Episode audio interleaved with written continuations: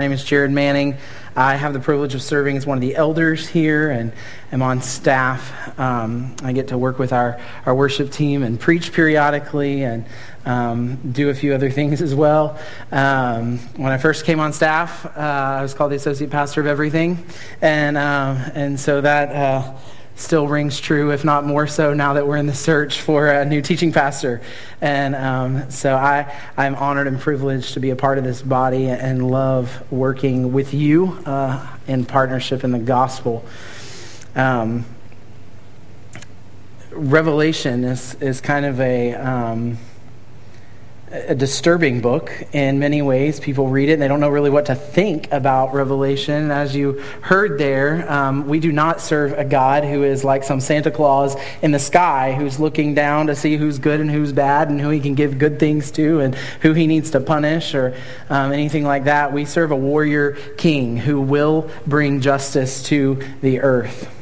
And uh, we are glad that we do not serve some squishy God in the sky that begs us to accept him or plead with us, but that he um, is sovereign over all. His will will be accomplished, it will not be thwarted. And so we come with that mindset to the book of Acts once again as we see God working in time, in space, for his glory, for the building of his church. Um, and the gates of hell will not prevail against it. His church will be built. And so we can have courage as we go into this world with the gospel. When we look back at the book of Acts, we see that nothing can stop the spread of the gospel. The early Christians were beaten, imprisoned, killed. But the church of Jesus Christ is only built on the blood of martyrs. It continues to march forward. A month or so ago, I was at Together for the Gospel um, in Louisville, Kentucky, a large conference there. Um, Matt Chandler was speaking, and he said a week before that he had been in Rome and in the shadow of the Colosseum was teaching church planting pastors there in Rome that were going out from Acts 29 network and, um, and going to plant churches in all areas of Rome. And he said, as I stood there, I was reminded of this great empire that once ruled the earth, that tried to squash Christianity and he said, Now I stand as a pastor, as a teacher of the Word of God in the ruins of their Colosseum. The church still marches on, and Rome is no more. That's the God we serve. Empires fall, but the church will not be crushed. We will carry on, and the gospel will go forth, and God will be praised, and he will receive all the glory that he is due. We should take heart in that this morning. So I want to begin this morning by asking you a question. what comes to your mind when you hear gospel? What comes to your mind? I want you to think just for a moment. When you hear the word gospel, what, what's the first thing that pops into your head? We use that word a lot. We talk about the gospel of Jesus. We talk about being gospel centered. We want to be a gospel people. That word is used in a lot of different ways. For some, you might think of evangelism. For a lot, that, that's the first thing that comes to your mind is evangelism. I share the gospel with friends, with neighbors, with coworkers. I give them the gospel. So, some people might think of a style of music. They enjoy gospel music. Some, it may be the whole message of the Bible. You may see this and say, This is the gospel. It contains the gospel.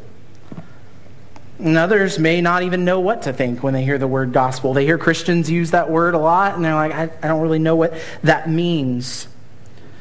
In recent times, it's been a buzzword for churches. We are a gospel centered church, we have a gospel centered ministry. The gospel, in the simplest terms, is good news. That's, that's what it means. It is good news. But the gospel message, it, it's a message that comes with implications for all of life. And it has impact on every area of our lives, including the lens through which we see all of the people around us. And as we look at Acts 22 this morning, I want us to think about it in these terms that the gospel has implications for all of life, including the lens through which we see everyone around us. So we're going to pick up at the end of Acts 21. David preached through Acts 21 over the last two weeks. And just for some context, I want to start there um, so that we understand what Paul, what, what he's in the midst of as he speaks. So let's begin um, in verse 27 of Acts 21. Acts 21, verse 27. When the seven days were almost completed, the Jews from Asia, seeing him in the temple, stirred up the whole crowd and laid, hand on him, laid hands on him, crying out, Men of Israel, help! This is the man who is teaching everyone everywhere against the people and the law and this place, being the temple in Jerusalem. Moreover, he even brought Greeks into the temple and has defiled this holy place. For they had previously seen Trophimus, the Ephesian, with him in the city, and they supposed that Paul had brought him into the temple. Then all the city was stirred up. And the people ran together. They seized Paul and dragged him out of the temple, and at once the gates were shut. And as they were seeking to kill him, word came to the tribune of the cohort that all Jerusalem was in confusion. He at once took soldiers and centurions and ran down to them. And when they saw the tribune and the soldiers, they stopped beating Paul. Then the tribune came up and arrested him and ordered him to be bound with chains. He inquired who he was and what he had done. Some in the crowd were shouting one thing, some another. And as he could not learn the facts because of the uproar, he ordered him to be brought into the barracks. And when he came to the steps, he was actually carried by the soldiers because of the violence of the crowd. For the mob of the people followed, crying out, Away with him! As Paul was about to be brought into the barracks, he said to the tribune, May I say something to you? And he said, Do you know Greek? Are you not men, the, the Egyptian then, who recently stirred up a revolt and led the 4,000 men of the assassins out into the wilderness? And Paul replied, I am a Jew from Tarsus in Cilicia, a citizen of no obscure city. I beg you, permit me to speak to the people. And when he had given him permission, Paul, standing on the steps, motioned with his hand to the people. And when there was a great hush, he addressed them in the Hebrew language, saying, Brothers and fathers, Hear the defense that I now make before you. When they had heard that he was addressing them in the Hebrew language, they became even more quiet.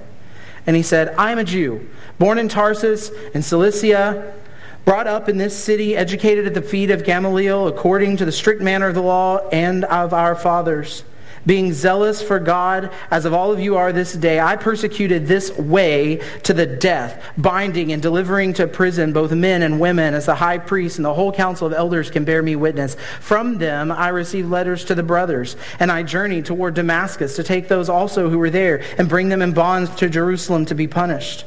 As I was on my way and drew near to Damascus, about noon, a great light from heaven suddenly shone around me, and I fell to the ground and heard a voice saying to me, Saul, Saul, why are you persecuting me?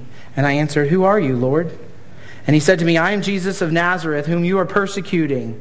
Now those who were with me saw the light, but did not understand the voice of the one who was speaking to me. And I said, What shall I do, Lord? And the Lord said to me, Rise and go into Damascus, and there you will be told all that is appointed for you to do. And since I could not see because of the brightness of that light, I was led by the hand by those who were with me and came into Damascus.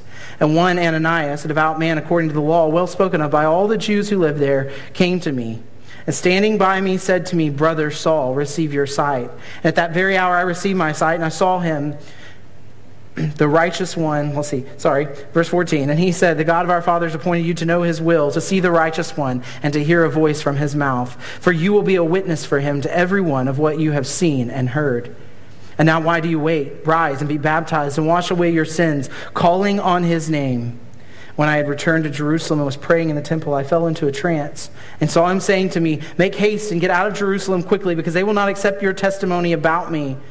And I said, Lord, they themselves know that in one synagogue after another I imprisoned and beat those who believed in you. And when the blood of Stephen, your witness, was being shed, I myself was standing by and approving and watching over the garments of those who killed him. And he said to me, Go, for I will send you far away to the Gentiles. Now, up to this word, they listened to him. But then they raised their voices and said, Away with such a fellow from the earth, for he should not be allowed to live. And as they were shouting and throwing off their cloaks and flinging dust into the air, the tribune ordered him to be brought into the barracks, saying that he should be examined by flogging to find out why they were shouting against him like this. But when they had stretched him out for the whips, Paul said to the centurion who was standing by, Is it lawful for you to flog a man who is a Roman citizen and uncondemned?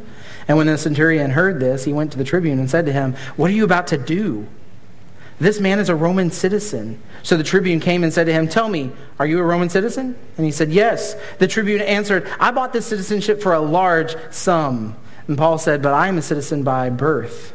So those who were about to examine him withdrew from him immediately, and the tribune also was afraid, for he realized that Paul was a Roman citizen and that he had bound him. Let's pray. Father, we thank you for your word. We thank you for this book compiled by Luke that we can see the history of your church being built in its earliest stages. God, we stand today on over 2,000 years of church history. And we have the privilege of looking back and see that you are accomplishing what you promised, that your church will be built. The gates of hell will not stand against it. And so, Father, as we stand today, help us remain faithful. Stir within our hearts a passion to see your gospel go forth to the nations with the confidence and the courage that we serve the sovereign King of the world. We will not be stopped. Death will not stop the gospel from going forth, and death does not stop us because we are alive in Christ. Father, it's to the eternal life that we have in Him that we look to for hope. That one day Christ will return and He will gather His bride. We will forever rule and reign with our King.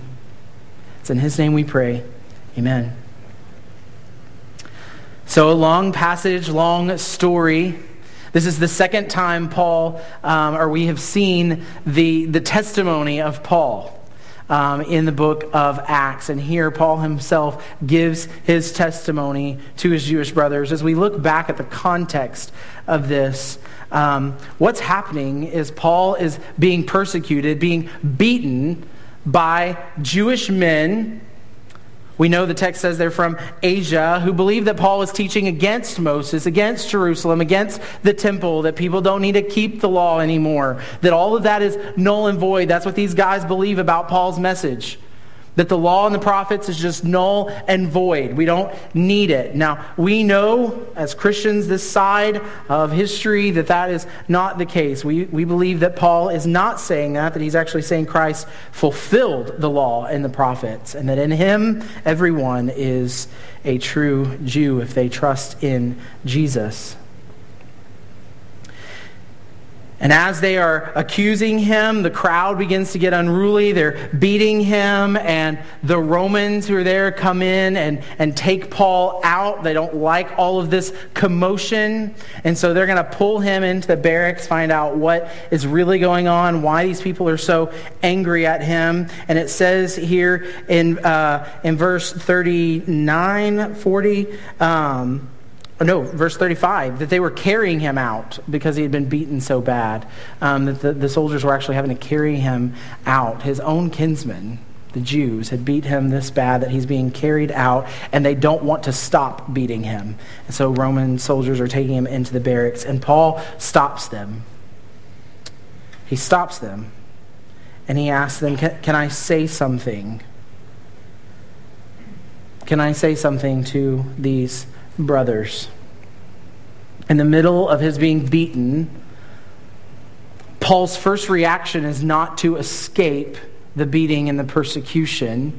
He could have just let the soldiers carry him on into the barracks where he would be safe and, and get to sit down and rest. But rather than that, Paul stops and says, Can I speak to these people? Can I say something to them? Paul has a gospel vision of all people. The gospel of Jesus Christ impacts the very way Paul sees everyone. And we see that all throughout the New Testament in his letters and in writings about his ministry that, that Paul sees everyone through a gospel lens. You and I are called to see people in this same way. In the midst of his persecution, he's going to stop and share them, share with them the gospel, his testimony. Maybe you're here this morning, you don't know what that gospel is. I just want to clarify what I'm talking about. 1 Corinthians 15, verse 3 and 4 give us a clear statement of the gospel. Paul says, I delivered to you what was of first importance to me that Christ died for our sins according to scriptures, that he was buried and he rose again on the third day according to the scriptures. That's it. That is the simple good news of the gospel that we were sinners, that Christ has died for our sin, that he was raised three days later that he has ascended into heaven on high and he will return again someday for his bride, the church. That is the gospel, and it's through that lens which we're called to see all people everywhere. A gospel vision for all people drives a gospel mission to all people. So that's what we're going to be looking at over this whole passage. We're going to see how a gospel vision of all people drives a gospel mission to all people. First, we see in this passage that the gospel vision Paul has of all people drives him with the gospel to the very ones who are persecuting him.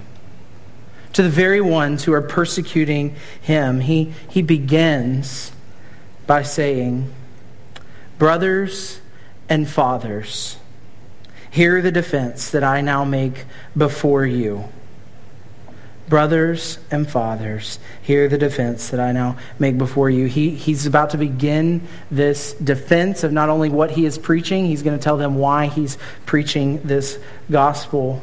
He does this over and over again. He goes with the gospel to those who persecute him. He does it with the Philippian jailer. He does it with the Roman centurion who's handcuffed to him. Paul sees a captive audience and he takes his opportunity and he gives the good news of Jesus to the very ones who are imprisoning him, who are beating him. And the question for us this morning is how does this gospel shape our thinking when it comes to those who would persecute us? If the gospel has implications for every facet of our life, including how we view all people, how does it affect the way we see those who would persecute us? Are we like Paul?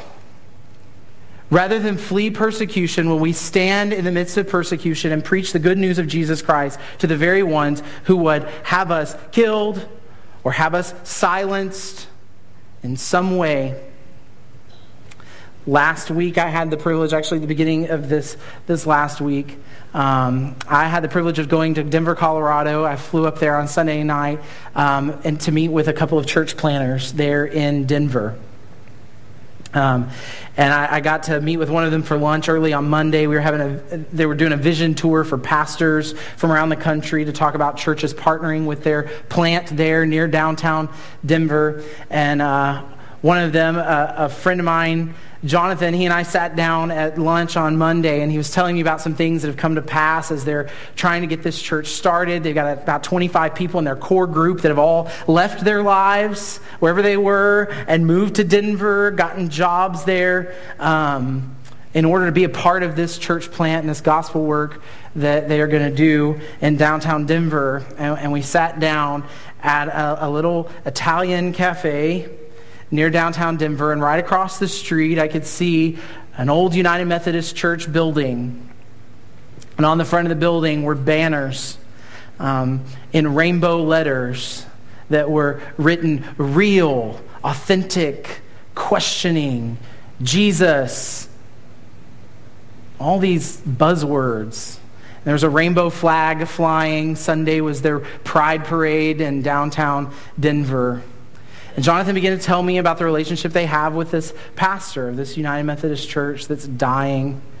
He said there are about 100 people left in the sanctuary that seats probably 500 or more. he talked about the, the culture of downtown Denver and the area in particular where they're trying to reach people it's the largest LGBT population in the state of Colorado in the seven neighborhoods that they're trying to reach. There are 70,000 people there, only three evangelical churches, and they run maybe 100 people each. 69,000 people in that little area of Denver that don't know Jesus, do not have the gospel of Jesus Christ. So this is the area that they're going to try to reach. And they thought they had a building to meet in, and it fell through. Um, and so on Friday, they had a meeting with uh, an elementary school principal there. It's an elementary school that they've been ministering to, that they've been catering a lunch for once a week and trying to get to know the teachers and build a relationship with them. And they had a great relationship with the principal there. And so they met with her Friday. They were going to talk about their church being able to use the auditorium there at that elementary school to meet to worship God, to share the gospel. And she seemed very excited about the opportunity for them to meet there in that elementary school. And he, they walked into her office on Friday, and, and for about 20 minutes, they talked about how great this would be for the community to have a church there in that school. There are no other church communities really close to that. And, and she was excited that that would create this bond within the community and this church be meeting there. And and then she said, But I have one question for you. One question that I want to ask. Are you an open and affirming congregation? And at first, Corbin, the lead planner, said he tried to play a little game of semantics and find out what she really meant by that. And he was like, Well, tell me what you mean by that. And she said, Well, I have a lot of close friends and family who are part of the LGBT community. It's very important for me that, that you are open and affirming of the homosexual lifestyle. And he said, Well, we are open to them being in our community, to, to coming to our worship services, to, to building relationships with them. We want to love on them. It's Christ has loved us. And, and she said, No, no, no. It's a yes or no answer. I'm not asking whether you're just open to building a relationship with them. Are you affirming of their lifestyle, yes or no?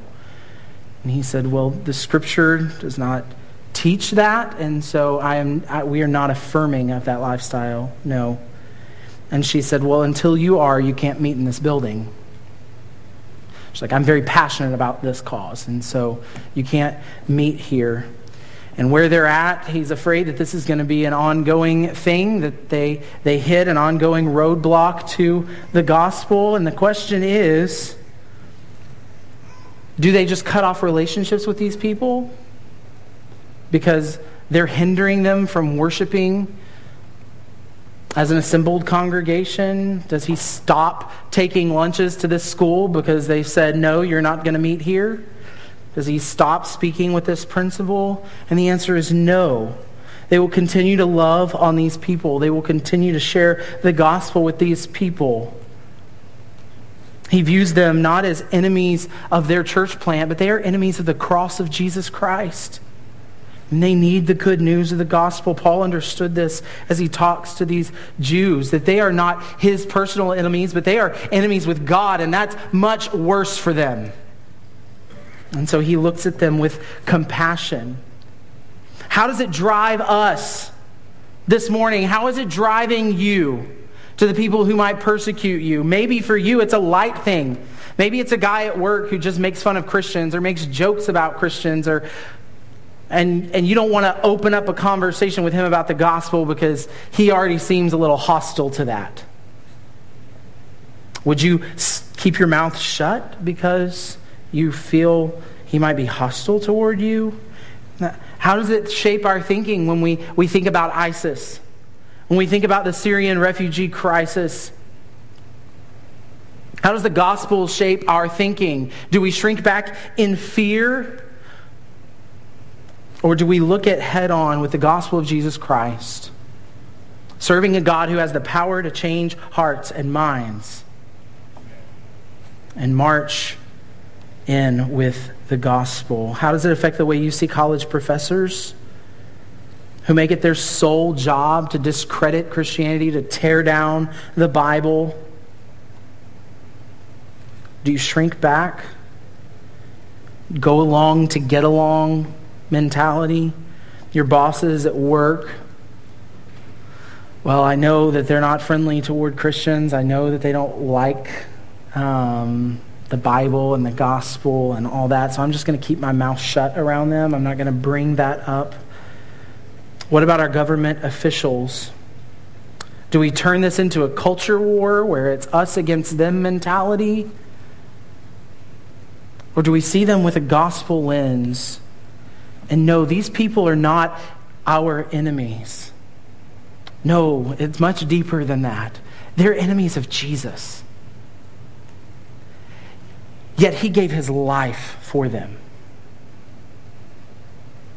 Will we not do the same? Would we not give our lives to share the gospel with those who persecute us? Would we not simply pray for those who persecute us? Paul, standing on the steps here in this city, looks at the very ones who had just beat him to the point that he could not stand and he says, I, I want to speak to them still. And then look what he does. Verse 1, chapter 22 Brothers and fathers, hear the defense that I now make before you. Those who were persecuting Paul, those to whom he's about to give the gospel message, they were those who were closest to him. He speaks to them as brothers and fathers. You are my Jewish kinsmen. You are closest to me. And he begins to plead with them. Listen as he goes on in verse 2. And when they heard that he was addressing them in the Hebrew language, they became even more quiet. Okay, he, he's addressing us in our native language we should probably listen to what he has to say. He said, I am a Jew, born in Tarsus in Cilicia. I was, I was born in Rome, but I was brought up in this city, in Jerusalem, educated at the feet of Gamaliel, very respected, honored teacher of the law. I was taught according to the strict manner of the law of our fathers, being zealous for God as all of you are this day. Notice what he does. He doesn't immediately discount what they're doing to him. Paul sees his persecution from their perspective and understands that they think Paul is a heretic. They think he's a blasphemer. And in the Jewish law, blasphemers die. That's what is to happen. That's why they killed Jesus. He was blaspheming in their eyes. And, and so Paul says, I'm zealous for God just as you are. I understand your zeal. I'm with you. Verse 4 I persecuted this way. That's what it's being referred to at this point. The church is called the way. I persecuted this way to the death, binding and delivering to prison both men and women, as the high priest and the whole council of elders can bear me witness. The high council and the elders were sending me letters telling me where to find these people of the way. And I was going and I was killing them. I was dragging them out of their homes, out of the places where they were worshiping, and I was having them beaten and killed. That is who Paul was. And he, he's saying this to these Jewish brothers listen, you have zeal. You're beating me because you think I'm a blasphemer. I did the same thing. I am with you. I understand. And then I journeyed toward Damascus, halfway through verse 5 there, to take those also who were there and bring them in bonds to Jerusalem to be punished. And then as I was on my way and drew near to Damascus about noon, a great light from heaven suddenly shone around me.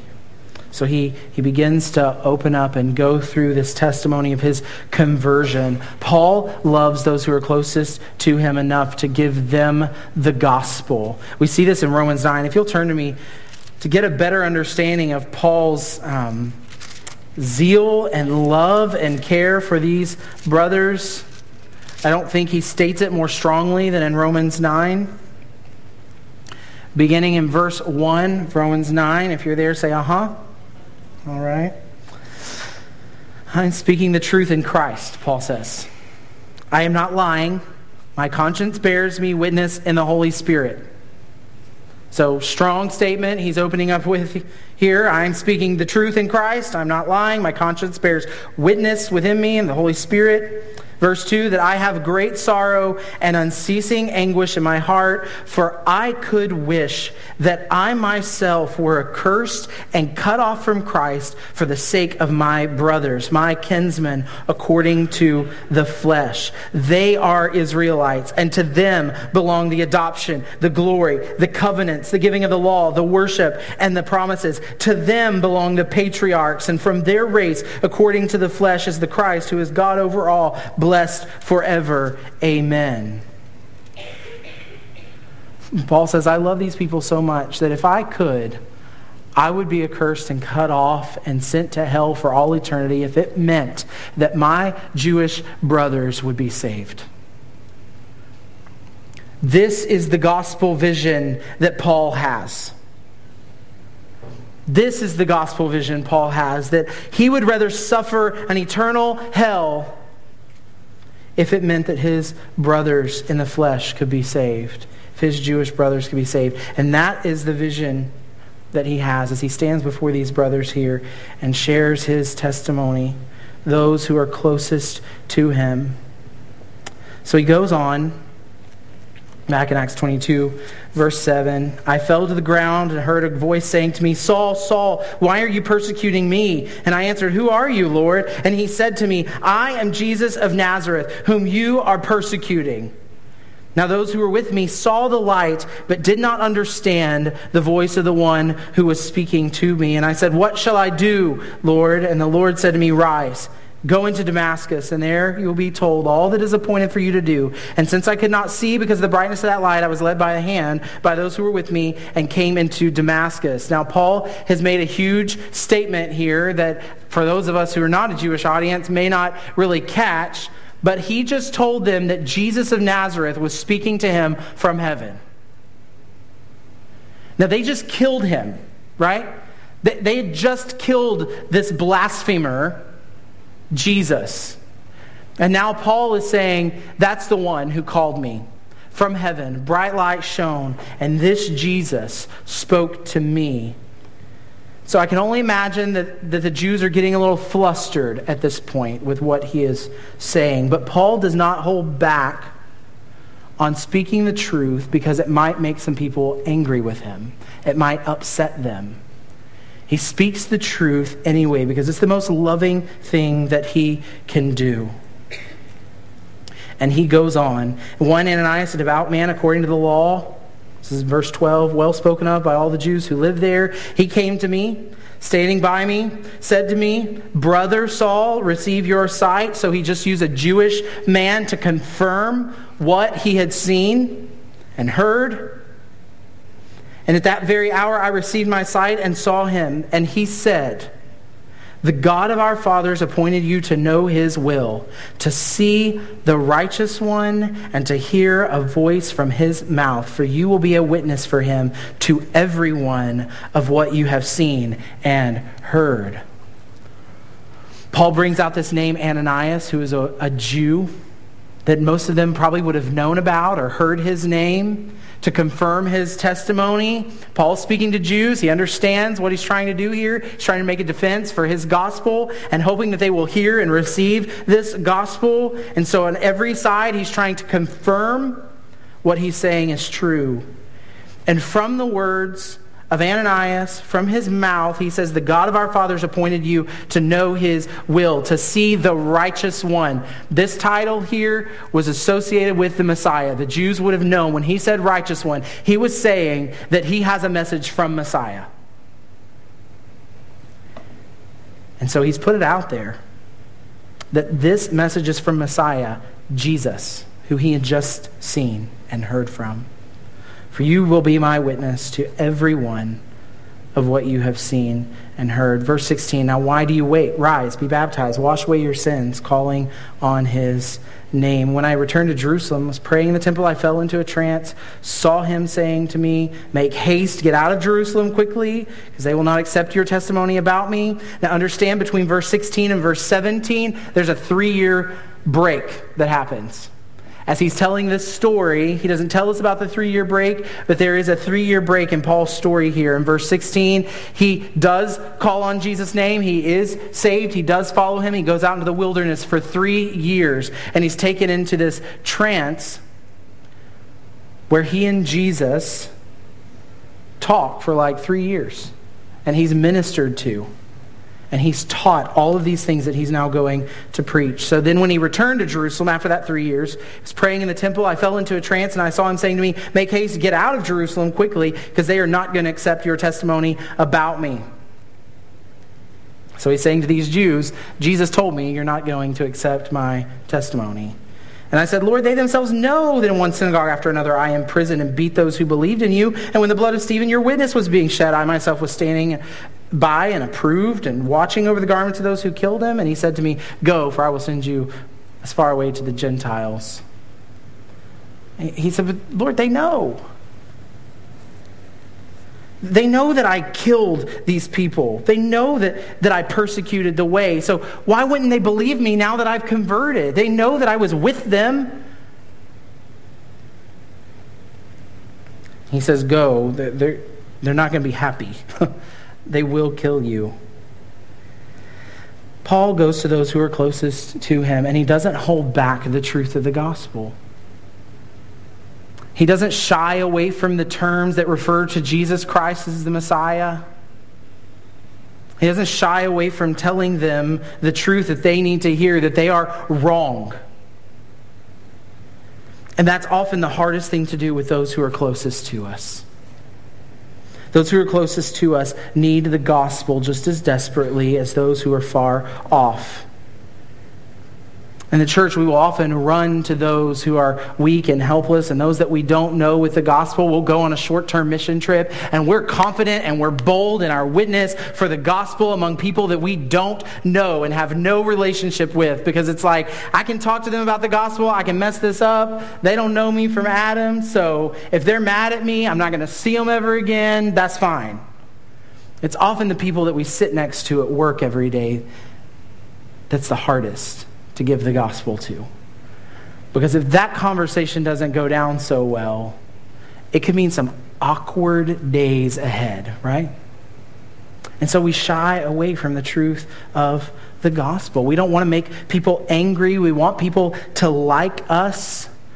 But a gospel vision of all people doesn't see our circumstances. It doesn't see this relationship as something that should be worshiped, but rather it sees to the heart of a human being who is desperately in need of a Savior.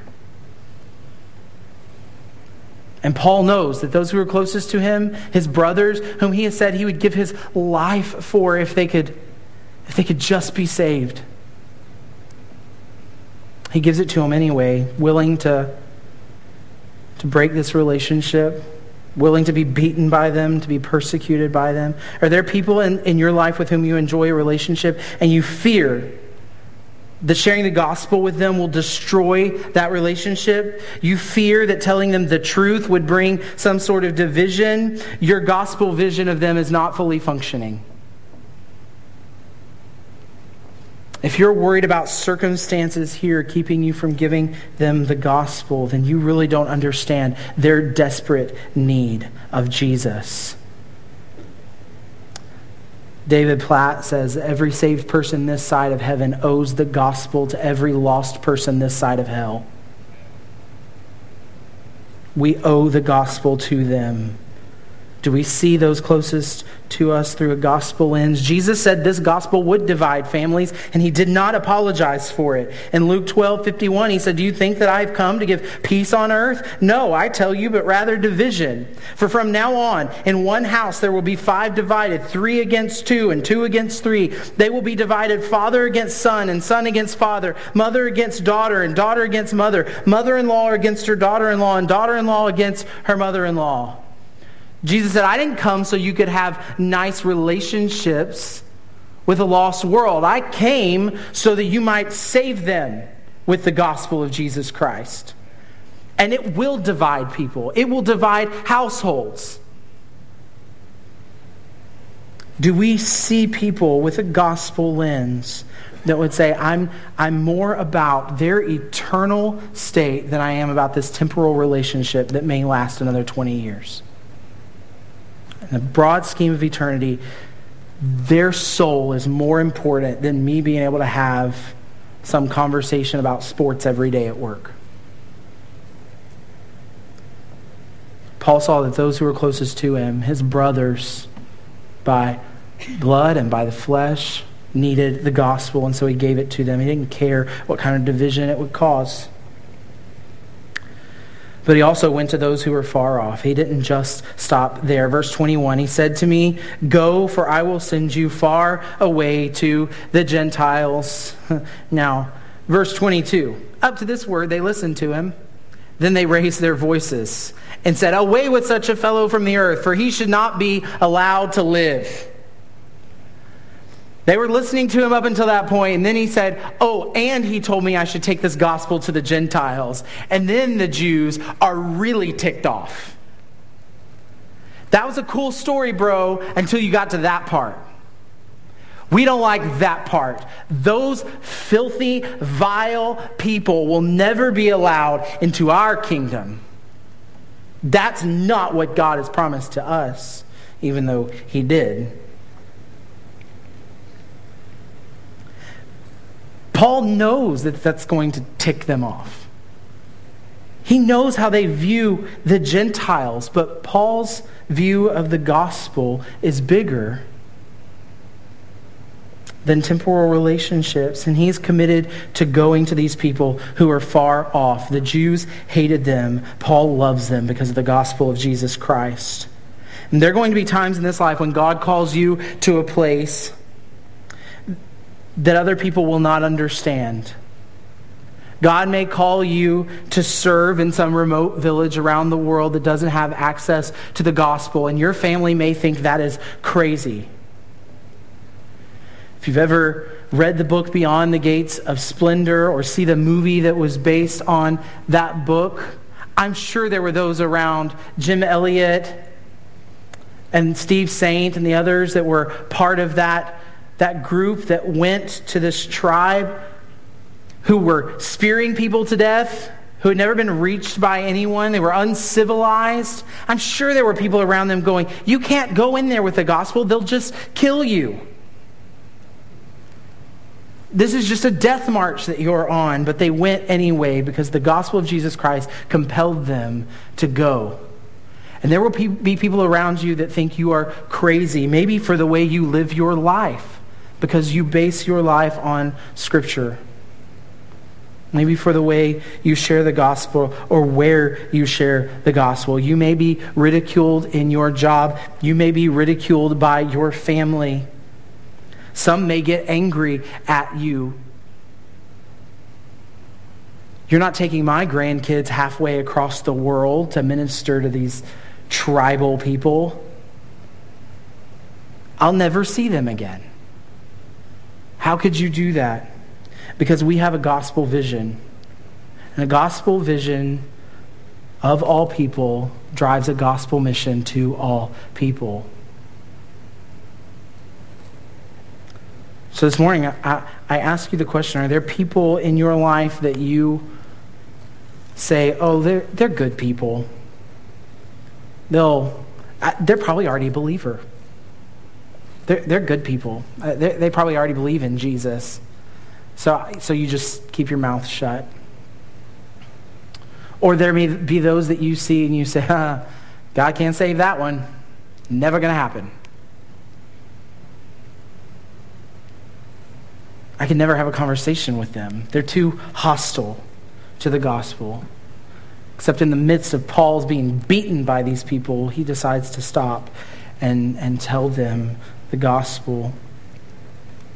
Do we have a gospel vision of all people? Do we see all people for who they really are? Enemies of the cross of Jesus Christ on their way to an eternal hell. No one is a good person. You are not a good person. Your neighbor is not a good guy. Romans tells us there's none good, not even one. There is none who seeks after God. There is none who understands. That's a gospel vision of all people that we are wretched in need of a Savior.